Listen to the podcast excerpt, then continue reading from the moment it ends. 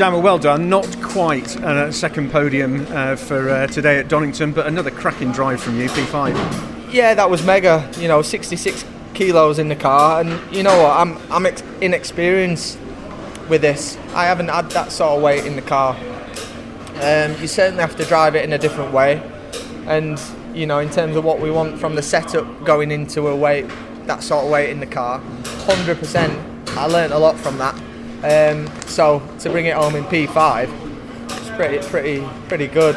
Um, again, just think we're just this cooling issue is hindering us. Seemed to be pretty good at the start. You know, I was on Rory's backside, and then all of a sudden start creeping away on the straight. So um, you know, we know it's an issue, um, but I think that's where it, you know, takes a bit of a turn. Yeah. Given how far things have come in the past sort of three meetings, and going out with 66 uh, kilos of ballast, that is a, a, cracking achievement in that race. Yeah, yeah. You know what? I, it is. I'm, I'm really pleased, and the more I think about it now, you know, the happier I am. You know, qualifying, we are light.